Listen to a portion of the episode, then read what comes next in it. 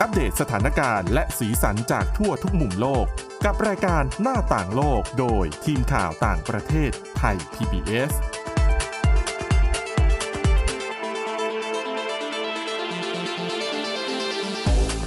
สวัสดีค่ะ ต้อนรับคุณผู้ฟังเข้าสู่รายการหน้าต่างโลกค่ะ มาอัปเดตสถานการณ์และสีสันจากทั่วทุกมุมโลกกับทีมข่าวต่างประเทศไทย PBS นะคะ พบกันได้ทุกวันจันทร์ถึงวันศุกร์เลยค่ะ วันนี้อยู่กับคุณอาทิตย์สมนเรืองรัศนทรและดิฉันจารุพรนพรัตน์ค่ะ สวัสดีค่ะ สวัสดีค่ะ วันนี้มีเรื่องเกี่ยวกับสังคมที่ทำงานค่ะเอาจริงก็ใกล้ตัวดีฉันกับคุณอาทิตย์สมนเหมือนกันนะอืมคล้ายๆกันเลยเนาะน่าจะเป็นปัญหาที่อาจจะเผชิญกันหลาย ๆ ที่นะคะ รวมไปถึงเรื่องที่เขาเรียกว่าเป็นสังคม เป็นพฤติกรรม เป็นวิถีชีวิตของชาวฟิลิปปินส์นะคะ กับเรื่องของเสียงเพลงค่ะเป็นเรื่องที่อาจจะดูคลายเครียด แต่ก็มีความเครียดผสมปนอยู่นิดหน่อย แต่ก่อนจะไปเรื่องนั้นไปเรื่องเครียดสุดๆ กันที่แคนาดาดีกว่า เพราะว่าล่าสุดทางการแคนาดาเขาออกมาประกาศแบนแอปพลิเคชัน ที่ชื่อว่า WeChat อืมทุกคนน่าจะออกแล้วก็น่าจะรู้ว่าต้นสังกัดแอปพลิเคชันนี้ก็คือ จีน จีนค่ะ จริง ๆ ก่อนหน้านี้เราก็จะได้เห็นว่ารัฐบาลฝั่งตะวันตกเอยอเมริกันเอยก่อนหน้านี้เขาจะออกมาแบนพวกแอปพลิเคชันจากฝั่งจีนเยอะมาก ในเรื่องเกี่ยวกับพวกด้านความปลอดภัยค่ะแต่ที่เราจะได้ยินกันบ่อยๆ ก่อนหน้านี้คือ TikTok อืมใช่ WeChat นี่ก็ถือว่าเป็นอีกหนึ่งแอปพลิเคชันที่รัฐบาลแคนาดาเขาตระหนักได้ออกมากังวลมากกว่าว่า เนี่ยแหละ เป็นอีกหนึ่งแอปสอดแนม ต้องกำจัดไปให้สิ้นซาก โดยเขาได้ประกาศแบนนะคะ แอป WeChat บนอุปกรณ์ของรัฐบาล จริงๆต้องบอกว่าแอป WeChat สำหรับชาวจีนเขาบอกว่าเหมือนเป็นแอปที่มันรวมทุกอย่างอะเหมือนเป็นแอปที่รวมพวกคล้ายๆ WhatsApp Facebook Amazon หรือว่าพวก Tinder คือเป็นแอปที่ครอบจักรวาล สามารถทำได้หลายอย่างในแอปเดียวค่ะแต่รัฐบาลแคนาดาเขาก็อย่างที่บอกว่ามันจะเป็นแอปสอดแนมหรือเปล่าอืม ไม่แน่อาจจะมาล้วงข้อมูลอะไรของหน่วยงานทางรัฐบาลไหมค่ะซึ่งทางด้านของสำนักข่าว BBC เนี่ยเขาก็ติดต่อไปที่บริษัท Tencent ที่เป็นบริษัทเจ้าของ WeChat แต่ทาง WeChat เองก็ยังไม่ได้บอกอะไรเนี่ยค่ะไม่ได้แสดงความเห็นอะไร ไม่ได้ออกมาปฏิเสธหรือว่าออกมาโต้ออกมาอะไรยังเงียบอยู่ ต้องบอกว่า WeChat เนี่ยเป็นหนึ่งในแอปที่มีคนใช้มากที่สุดในโลกเลย แพร่หลายทั้งในจีนด้วย รวมถึงยังเป็นที่นิยมในเอเชียตะวันออกเฉียงใต้ รวมไปถึงในหมู่ชาวจีนที่บางทีก็ไปอยู่ต่างประเทศก็มีเหมือนกันอืมแล้วก็เป็นแฟนคลับไหมคะอืมแฟนคลับศิลปินจีนอะไรเงี้ยอืมจะใช้กันเนาะด้วยความที่จีนเป็นประเทศที่อย่างที่รู้กันว่าเป็นประเทศที่ปิดค่ะมีข้อจำกัดเยอะ เพราะฉะนั้นอย่างเราถ้าอยากจะติดต่อคนจีนเองบางทีก็ต้องแบบ โหลดแอปพลิเคชันจีนไม่เหมือนกันนะ เพราะว่าเขาไม่ได้เปิดรับแอปพลิเคชันอื่นๆ สักเท่าไหร่ค่ะ อืมซึ่งการแบนครั้งนี้ของแคนาดาก็เรียกว่ามีผลทันทีนะคะ แต่เขาบอกว่ายังไม่มีหลักฐานว่าเหมือนมีเขาเรียกว่าไงดีล่ะ ยังไม่มีหลักฐานว่าข้อมูลต่างๆ ของรัฐบาลแคนาดาเนี่ยถูกแฮ็กไปแล้ว ก็คือยังไม่ได้มีหลักฐานว่าเกิดการรั่วไหล ใช่ ยังไม่มีแต่ ออกแนวมาตั้งรับตั้งสู้มากกว่าว่าก็กังวลไงมันก็คล้ายๆกันแหละเนาะแอปค่ะจีน ซึ่งทางด้านของเจ้าหน้าที่เกี่ยวกับกระทรวงการคลังแคนาดาเขาก็บอกนะคะว่า ก็กำลังติดตามแนวทางรวมไปถึงเรื่องของความเสี่ยงการรักษาความปลอดภัย ก็เลยมีการลบการเข้าถึงแอปพลิเคชันนี้บนอุปกรณ์ มือถืออุปกรณ์ต่างๆ ของรัฐบาลไปแล้วค่ะนอกจากนี้แคนาดาเองกำลังมีท่าทีแบบนี้กับ Kaspersky ด้วย ก็เป็นบริษัทรักษาความปลอดภัยทางไซเบอร์ในรัสเซียเหมือนกันอืมก็ตั้งๆกันไป ซึ่งสำหรับเจ้าตัวนี้เนี่ยเขาบอกว่าผู้ใช้ก็อาจจะเหมือนถูกลบแอปนี้ออก แล้วก็จะถูกบล็อกไม่ให้ดาวน์โหลดในอนาคตด้วย อย่างที่บอกไปก่อนหน้านี้จริง ๆ ถ้าถามว่าแอปพลิเคชันอะไรที่เป็นอันดับต้นๆ ที่บรรดารัฐบาลฝั่งตะวันตกเขาลบกันเนี่ย ก็คือ TikTok อืมเพราะว่ามันมีความเสี่ยงในเรื่องของความปลอดภัยค่ะแต่ผู้เชี่ยวชาญหลายคนก็บอกว่า เอาจริงนะ WeChat เนี่ยแหละ รู้สึกว่าน่าจะเป็นแอปพลิเคชันที่ก่อให้เกิดภัยคุกคามมากกว่า TikTok ซะอีก แต่ละหลายคนอาจจะมองข้ามไป เพราะว่าคนใช้ TikTok เยอะกว่า อืม TikTok ก็ด้วยนะ แล้วก็ใช่ใช้กันทั่วโลกด้วยนะ ถูกต้อง คือดิฉันไม่เคยใช้ WeChat นะอืมดิฉันไม่แน่ใจว่าภาษาข้างในตัวแอปอะค่ะอืมเราสามารถเลือกได้หรือเปล่ามหรือว่าข้างในจะเป็นภาษาจีนหมดเลย เนี่ย ดิฉันก็ไม่เคยลองเหมือนกัน อืมอย่างที่บอกไปเหมือนดิฉันจำไม่ได้ว่าใช่ WeChat ไหมที่ถ้าเกิดว่าคุณจะสมัครเนี่ย มันต้องมีเหมือนเบอร์โทรของคนที่จีนมาที่รองรับเราอืมเคยมีอยู่ครั้งหนึ่งแต่ดิฉันไม่แน่ใจแต่เป็นแอปพลิเคชันสักอย่างของจีนค่ะตอนนั้นพยายามจะติดต่อเพื่อนที่จีนเหมือนกันแต่ มันไร้หนทางไม่งั้นเพื่อนต้องเจาะ VPN ซึ่งก็ไม่อืมสามารถทำได้ตลอดเวลาค่ะ อืม ความนิยมก็เป็นแบบนี้แหละ อย่างที่บอกไป คนใช้ TikTok มากกว่า ก็เลยทำให้ก่อนหน้านี้เราจะเห็นว่าแอปพลิเคชันของจีนที่ถูกแบนๆมากที่สุดเลยก็คือ TikTok อืมอย่างที่บอกมันเป็นแหล่งความบันเทิงอะเนาะไม่ใช่ใช่แอปที่ต้องเจาะจงเฉพาะต้องอะไรคือใครจะโหลดก็โหลแล้วคนได้ใช้กันเยอะมากอืมๆโดยเฉพาะช่วงโควิด -19 เนอะถูกต้องค่ะ ทุกคนเหงาเนาะอืมก็อยากจะค่ะโหลดแอปสร้างความบันเทิงมาค่ะซึ่งจริงแอป TikTok เนี่ยก่อนหน้านี้ถ้าเกิดว่าจำกันได้ ที่สหรัฐสมัยประธานาธิบดีที่ทรัมป์ยังเป็นประธานาธิบดีอยู่ค่ะตอนนั้นก็มีความพยายามในการแบนแอปนี้เหมือนกัน แต่ก็ถูกปัดตกไปก่อนนะคะอะนี่ก็ถือว่าเป็นความเคลื่อนไหวที่เป็นเรื่องใกล้ตัวอยู่เหมือนกันนะค่ะแต่อาจจะดูไกลตัวหรือเปล่าสำหรับแต่ละคนก็ว่ากันไปอืมเมื่อกี้เรื่องเครียดแล้ว ไปต่อกันที่ฟิลิปปินส์ดีกว่าค่ะอย่างที่บอกกันไป เรื่องเกี่ยวกับวิถีชีวิตแล้วก็เสียงเพลง คือถ้าเกิดว่าอืมใครได้ใช้แอปพลิเคชัน TikTok อาจจะเห็นว่าคนฟิลิปปินส์เนี่ย นอกจากเต้นเก่งแล้ว ยังร้องเพลงเก่งด้วยอืมคุณเคยเห็นคอมเมนต์ไหมดิฉันเคยเลื่อนเจอเหมือนกันนะอืมใน TikTok นี่แหละค่ะ เออนะคะ ก็คือ โอ้โห คือแค่เห็นตัวคลิปวิดีโออะคือร้องเพราะแบบนึกว่าร้องบนเวทีอะแต่คือปกติอืมเขานั่งร้องคาราโอเกะนะ ใช่ แต่ว่าเสียงที่ออกมาค่ะ เหมือนร้องเพลงเหมือนประเป็นกวดแบบอะไรอย่าดีงนั้นว่าน่ะมาอืมคือร้องเหมือนแบบร้องหน้าตาเฉย ใช่ ร้องเหมือนท่องกอไก่ถึงฮอนกฮูกเอาเปรียบเทียบกันประมาณนั้น ไม่ต้องคือนั่งร้องชิวๆอะแต่ว่าเราฟังแล้วเราแบบโอ้โหถ้าเป็นเราก็คือพยายามก็ไม่ได้เท่านั้นนะคะค่ะด้วยความที่เป็นแบบนี้เนี่ยแล้วดิฉันไปเห็นเรื่องราวนี้ผ่าน FP ค่ะ เขาไปบันทึกภาพแล้วก็ฉายออกมาให้เห็น เรื่องมันมีอยู่ว่าที่ฟิลิปปินส์เนี่ย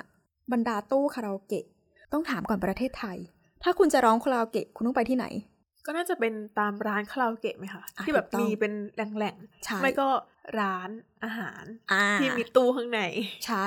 แล้วตู้คาราโอเกะบ้านเรามันไม่จะใช้คำว่าตู้ได้ไหมอะเดี๋ยวนี้ไม่ค่อยเห็นตู้ เดี๋ยวนี้เป็นห้องไหมเป็นห้องนอกเป็จากนอ่าร้านอาหารเนี้ยจะมีอะเป็นตู้ อืมค่ะ ส่วนมากก็คือเป็นจอเนาะอะมีคีย์บอร์ดค่ะ ไมค์ก็แล้วแต่ลอยบ้างสายบ้าง แต่ตัวควบคุมจริง ๆ มันคือคีย์บอร์ด ที่ไว้คีย์เลขเพลงหาชื่อเพลงมันจะเป็นแบบนั้นเนาะส่วนมากในค่ะบ้านเรา แต่ที่ฟิลิปปินส์เนี่ยเขามีตู้คาราโอเกะที่มันเป็นตู้จริงๆ ตู้แบบ feel เหมือนคุณเวลาไปเล่นแบบพวกตามเขาเรียกว่าไงนะตู้เกมเหรอตู้เกม คุณนึกถึงไอตัวตุ่นเนี่ยมาที่เราต้องคอยอ๋อเคาะหัวมันอะค่ะเวลามันโผล่มาอืมตู้เขาจะเป็นลักษณะแบบนั้น อะแล้วจะเลือกเพลงยังไง เพราะเขามีปุ่มกดให้คุณไงก็คือต้องนั่งเลือก แล้วก็ดูในจอเอาว่าเพลงไหนเพลงไหนอย่างนี้เหรอคะประมาณนั้นโอ้โหแล้วก็หยอดเหรียญใช่ไหมอ่าแล้วคุณก็เลือกเพลงอะได้แล้วคุณก็ร้อง มันก็ดูเป็นตู้ที่สะดวกสบายค่ะเพราะว่าตู้ที่เขาดีไซน์ออกมาแบบเนี้ยเขาต้องการให้มันอยู่ทั่วทุกมุมของประเทศ ถ้าเกิดว่าคุณผู้ฟังหรือว่าวันหนึ่งคุณนิชมนได้มีโอกาสฟิลิปปินส์ฝากสังเกตหน่อย เขาบอกว่าที่ฟิลิปปินส์เนี่ยมีตู้คาราโอเกะแบบนี้เนี่ยทั่วทุกที่ คือตั้งเหมือนตู้ขายน้ำอย่างนี้ไหมดิฉันว่าตู้ขายน้ำบ้านเรายังหายากยังหาได้น้อยกว่าตู้คาราโอเกะที่ฟิลิปปินส์นะก็คือตั้งตามจุดต่างใช่ ที่ดิฉันเห็นเนี่ยจุดหนึ่งที่น่าสนใจคือเป็นเหมือนอู่รถสามล้ออะในกรุงมะนิลาๆก็คืออยากตั้งตรงไหนก็ตั้งอย่างนี้ไหมคะตั้งคุณซื้อไปแล้วก็ปล่อยให้เช่าหรือว่า ซื้อไปไปตั้ง อารมณ์เหมือนแบบ เวลาบ้านเรามีตู้ที่มันอำนวยความสะดวกตู้ขายของตู้ขายอะไรคุณเอาไปตั้งใช่ไหมถึงเวลาคุณก็ไปถอดเอาเงินมาอ่าอะคุณก็ได้กำไรแหละ มันเป็นแบบเนี้ยอ๋อเหมือนกันเหรอเหมือนตู้ขายอ๋อเป็นของแต่อันนี่คือตู้คาราโอเกะก็คือเป็นธุรกิจอย่างหนึ่งในบ้านใช่เขาอืมใช่ แล้วคุณคิดดูคนขับรถสามล้อเวลารอรอลูกค้าอย่างเงี้ยอืมก็ไปยืนร้องกัน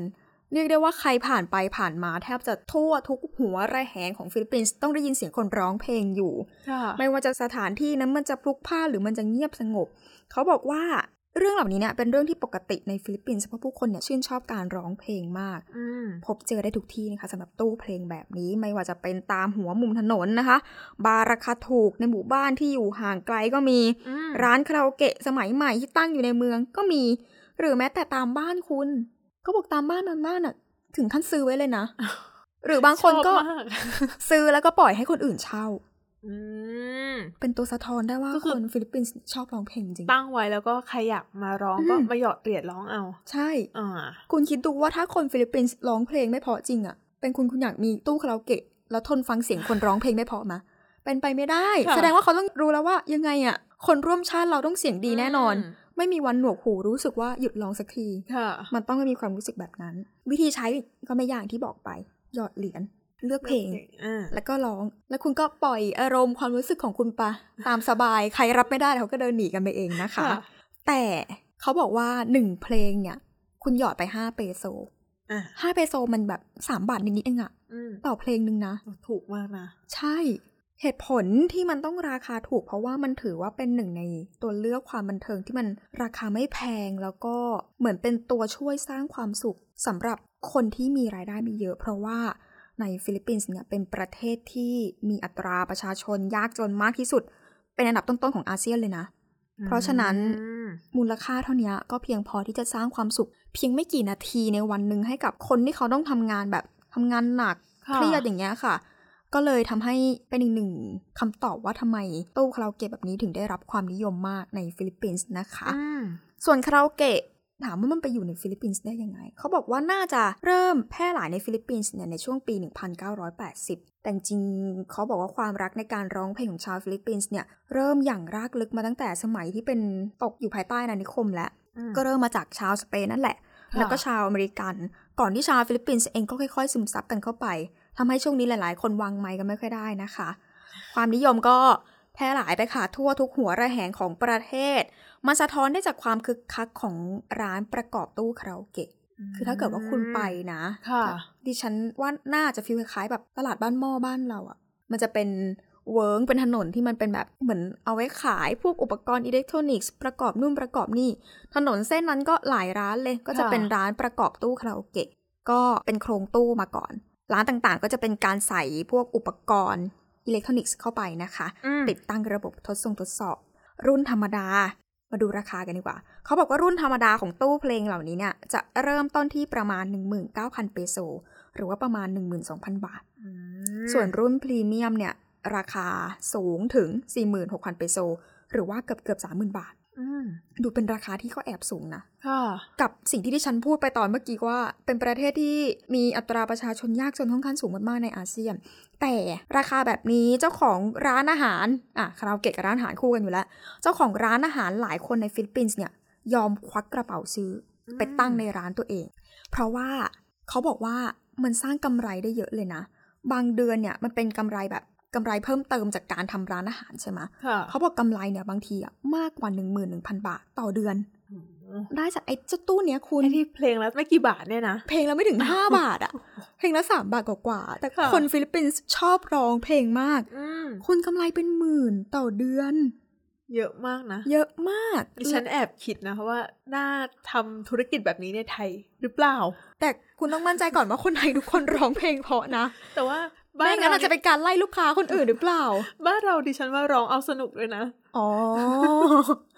เขาเรียกได้ว่าเราอะเก็บความสุขไว้กับเรา แล้วก็ให้ความทุกข์เป็นของคนอื่นเนาะใครจะชอบไม่ชอบก็แล้วแต่กันไปค่ะแล้วเขาบอกว่าช่วงเวลาที่คึกคักที่สุดที่จะกอบกำไรจากไอิตู้คาราโอเกะเนี่ยก็คือช่วงประมาณพฤศจิกายนถึงธันวาคม ก็เป็นช่วงที่มีปาร์ตี้ต่างๆ ไม่ว่าจะเป็นอืมคริสต์มาสปีใหม่นะคะ และด้วยความที่คึกคักเนี่ย เขาบอกว่าทำให้ร้านไอ้เจ้าประกอบตู้คาราโอเกะเนี่ย ขายได้มากถึง10เครื่องต่อวันนะคุณโอ้โหเยอะนะ เครื่องละแบบหลายหมื่นอะหมื่นถึงสามหมื่นใช่ แต่ขายได้แบบเป็น10ตู้ต่อวัน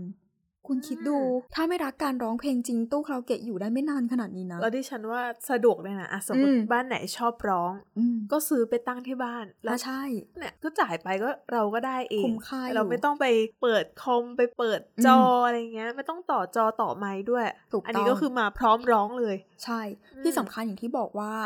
อย่างบ้านเราอะเวลาร้องคาราโอเกะอะเดี๋ยวนี้ขั้นต่ำคือชั่วโมงหนึ่งอะมันเป็นร้อยเนาะดิฉันไม่แน่ใจว่ายังมีเพลงละสิบบาทอยู่ไหม ไม่ค่อยได้โอ้โหแต่ไปสิบเลยนะโอ้โหพอเทียบกับที่ฟิลิปปินส์บ้านเราแพงจริงเนาะสิบบาทกับสามบาทนิดแล้วดิฉันไปนะอะถ้าไปเป็นชั่วโมงเนี้ยค่ะ ร้องได้แค่ไม่กี่เพลง เพราะว่าอืมเลือกอยู่ๆมันหมดอารมณ์อะ ใช่แล้วกว่าจะเปิดเจอคือเพลงเยอะมากนะใช่กว่าจะเปิดเจอแต่ละเพลงกว่าจะเลือกกว่าจะได้อืมร้องโอ้หมดเวลาแล้วหนึ่งมันเหชั่มือวนโมมังนกลายเป็นกิจกรรมที่เราต้องมีเวลาแล้วก็มีสตุ้งสตางค์นิดนึงเนาะอ่าใช่ แต่ที่นู่นคือเดินผ่านนะคุณเครียดอะห้าเปโซหยิบมาคุณหยอด ร้องสักหนึ่งอืมเพลง โอ้ยวันนี้มีความสุขสามนาทีได้ร้องเพลงสามนาทีดิฉันว่าก็เหตุผลด้วยแหละค่ะหลาย ๆ คนเมื่อเป็นกลุ่มที่อาจจะอยู่ภายใต้เส้นความยากจนเนาะเรื่องเวลาเป็นเรื่องสำคัญอืมเพราะฉะนั้นการจะไปเสียเวลาหนึ่งชั่วโมงพร้อมกับเงินอีกเป็นร้อยๆเนี่ย เพื่อร้องเพลงอาจจะไม่คุ้มสักเท่าไหร่ ธุรกิจแบบนี้ก็น่าสนใจไม่น้อย อ่าแล้วที่คุณจารุพรบอกว่าที่ตั้งตรงรถสามล้อใช่ไหมคะอืมดิฉันว่าบางคนเนี่ยอาจจะไม่อยากไปวิ่งนะ เพราะว่าติดลมอยู่อะก็เป็นไปได้นะ แบบเกี่ยงกันอ้าวลูกค้ามาอะแกไปสิ ยังแกปไม่สิจบเพลงเนาะ หรือไม่ก็เอาไว้สกัดขากันได้ด้วยนะ เหมือนแบบถ้าเราให้เพื่อนเราอะร้องไปก่อน จริงๆอะเป็นคิวเขาใช่ไหมแต่เราแบบเฮ้ยยังร้องไม่จบให้เขาติดลมไปแล้วก็แทรกคิวซะเลยอะเออ แผนแยบยนต์น่าดู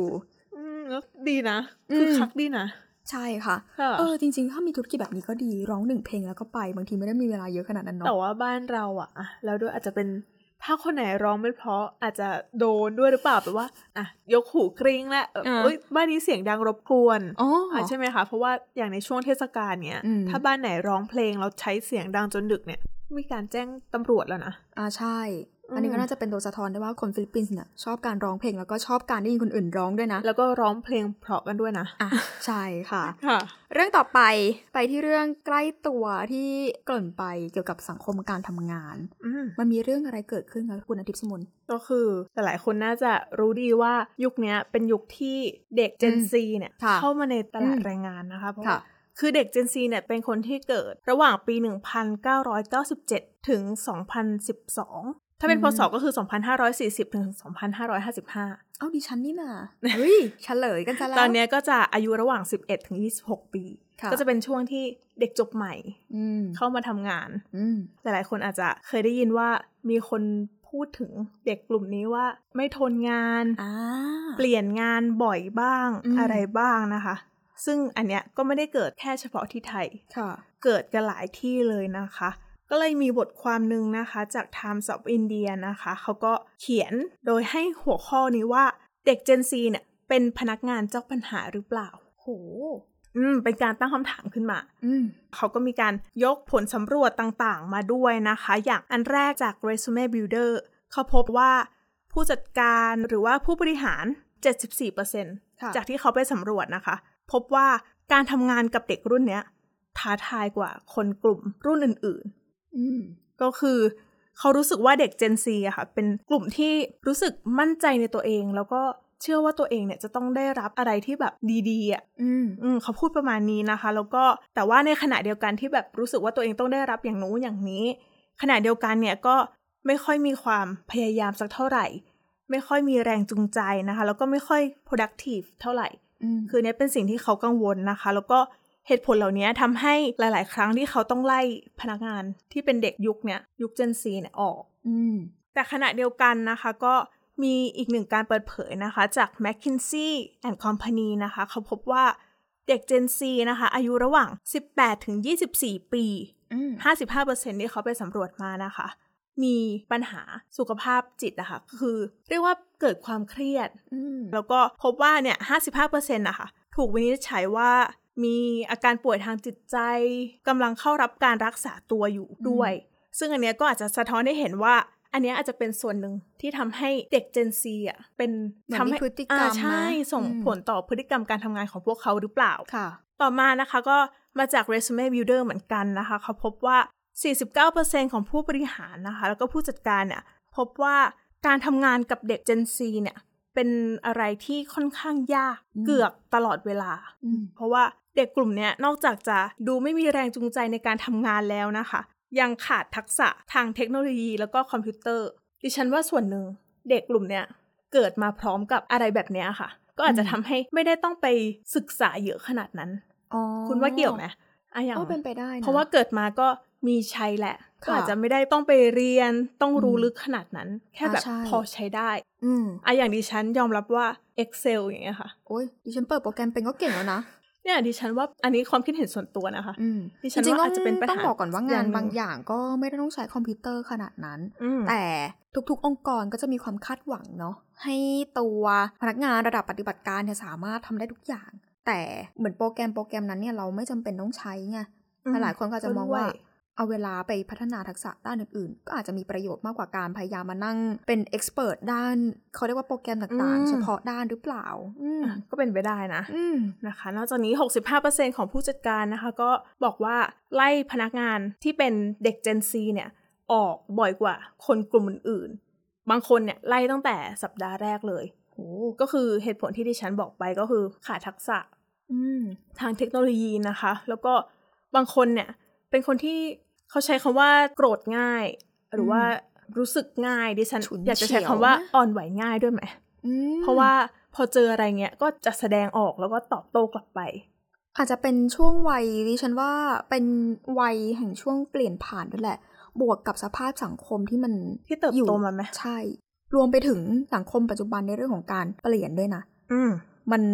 เป็นช่วงที่เปลี่ยนวัย เจอเหตุการณ์หลาย ๆ อย่างทำให้เด็กอะกลุ่มก็ด้วยนี้นะอาจจะซึมซับอะไรหลาย ๆ อย่างมาอาจจะทำให้มีความคิดที่ถ้าไม่ไหลตามสังคมเป็นเลยก็อาจจะมีจุดยืนของตัวเองไปเลย ก็อะเป็นไปอืมได้ค่ะอืมแล้วอีกอย่างหนึ่งก็คือแนวทางการทำงานของเด็กรุ่นเนี้ยอาจจะต่างกับคนรุ่นก่อนๆหรือว่าอืมรุ่นอื่น ๆ นะคะ ก็คือหลาย ๆ คนเนี่ยจะเป็นคนชอบทำงานกลางคืนอะเรียกว่าอะไรนะไนท์อาวปะอ๋อเออก็คือเขาพบนะคะว่ากลุ่ม Gen Z ส่วนใหญ่นะคะ จะรู้สึก productive ในช่วง6โมงเย็นถึงตีสามดิฉันเข้าใจนะ พวกเราก็เป็นนะรู้สึกว่ากลางคืนมันเป็นช่วงเวลาแห่งความหัวแล่นน่ะใช่ไหมเออ เนี่ยแหละ หลาย ๆ คนนะคะ มากกว่าครึ่งหนึ่งเนี่ยก็ตั้งใจที่จะหางานใหม่ในปีหน้านะคะ คือเขาสำรวจในปีนี้นะคะ แล้วก็มองว่าปีหน้าเนี่ยเดี๋ยวก็หางานใหม่แล้วอืมก็ทำให้เห็นว่าคนกลุ่มเนี้ยจะต้องการเปลี่ยนความเปลี่ยนแปลง แล้วก็ต้องการอะไรที่ดีขึ้นอยู่ตลอดเวลา อืมต่อไปเลยก็คือ เด็กกลุ่มนี้เนี่ยก็ยังให้ความสำคัญกับ work life balance โอ้อันนี้ดิฉันว่าอาจจะเป็นทุกรุ่นนะ ทุกรุ่นแต่อืมแค่ รุ่นที่ผ่านไปแล้วเนี่ย ผ่านวัยตรงนี้ไปแล้วอาจจะมองว่าเออถึงเวลาที่มันมีภาระที่มันต้องโฟกัสมากกว่าค่ะแต่รุ่นของเราเนี่ยมันเหมือนมันเพิ่งจบ คุณคิดดูตอนอยู่มหาลัยเนี่ย เราใช้ชีวิตได้สบายมากกว่านี้เนาะอืมแต่พอมาทำงานแล้วเวลาจำกัด ก็อยากจะได้เวลาที่มันบาลานซ์มากกว่านี้ไงอืมอืม ก็ด้วยนะคะ แล้วก็หลาย ๆ คนกลัวการใช้ชีวิตที่ไม่มีเงินเก็บอะก็คือกลัวการใช้ชีวิตแบบเดือนชนเดือน ก็เลยเป็นเหตุผลที่เขาว่าจะพยายามหางานที่ทำให้รู้สึกมั่นคง อืมกว่าเดิมนะคะค่ะ ซึ่งพอมาถึงตรงนี้คำตอบเนี่ย เพราะฉะนั้นคำตอบที่ถามว่าเด็ก Gen Z เนี่ยเป็นพนักงานเจ้าปัญหาหรือเปล่าดิฉันว่าเป็นอะไรที่ซับซ้อนแล้วตอบก็ยากต้องมองหลายมุม ใช่ เพราะว่าส่วนหนึ่งก็คือแนวทางการทำงานของเขาที่ อาจจะแตกต่างกับเด็กอะกับคนรุ่นอื่นๆนะคะ แล้วก็ต้องอย่าลืมว่าอย่างที่บอกไปว่ามีปัญหาเรื่องสุขภาพจิตใจ อันเนี้ยก็ต้องเอามาพิจารณาด้วยใช่ค่ะนะคะแต่ดิฉันว่าก็อาจจะเกี่ยวข้องกับสภาพสังคมที่เราเติบโตมาด้วยนะ แล้วก็อืมยุคสมัยนี้เป็นโลกที่แบบการแข่งขันค่อนข้างสูงใช่ก็อาจจะเป็นปัจจัยหนึ่งที่ทำให้พฤติกรรมเนี่ยอาจจะเปลี่ยนแปลงไปจากอืมที่คนรุ่นก่อนๆคาดหวัง ใช่ค่ะ ก็ค่ะขึ้นอยู่กับเขาเรียกว่าเป็น วัฒนธรรมองค์กรนั้นๆ ด้วย รวมไปอืมถึงกลุ่มความคิดของผู้บริหารหรือว่าผู้จัดการเองค่ะคือแต่ละคนก็มีความคิดแตกต่างกันไปนะคะใช่แล้วก็แล้วแต่สภาพสิ่งแวดล้อมสังคมที่เราอยู่กันด้วยค่ะอืมอะ และนี่ก็คือเรื่องราวทั้งหมดที่เรานำมาฝากกันในวันนี้นะคะ คุณผู้ฟังสามารถติดตามฟังรายการได้ที่ www.thaipbspodcast.com ค่ะ หรือว่าฟังผ่านพอดแคสต์ได้ทุกช่องทาง โดยค้นหาคำว่าหน้าต่างโลกค่ะ วันนี้เราสองคนและทีมงานขอตัวลาไปก่อน สวัสดีค่ะ สวัสดีค่ะ Thai PBS podcast. View the world via the voice.